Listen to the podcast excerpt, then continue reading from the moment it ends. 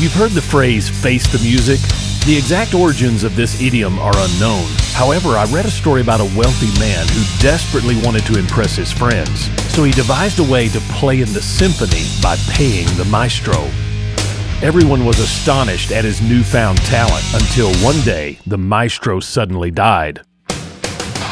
The new composer wanted to evaluate everyone's ability and ordered each of them a date for a private audition. And now this pretender had the dread of having to face the music. Did you know that one day you'll get a private audition with God to see if you can really play? The good news is that Jesus didn't come for those who are make-believing to be righteous, but those who believe they are sinners. Jesus warned that all the posers will be decomposing at his cue. You know it's sad but true. I'm Pastor Heath from Woodland. Think about it.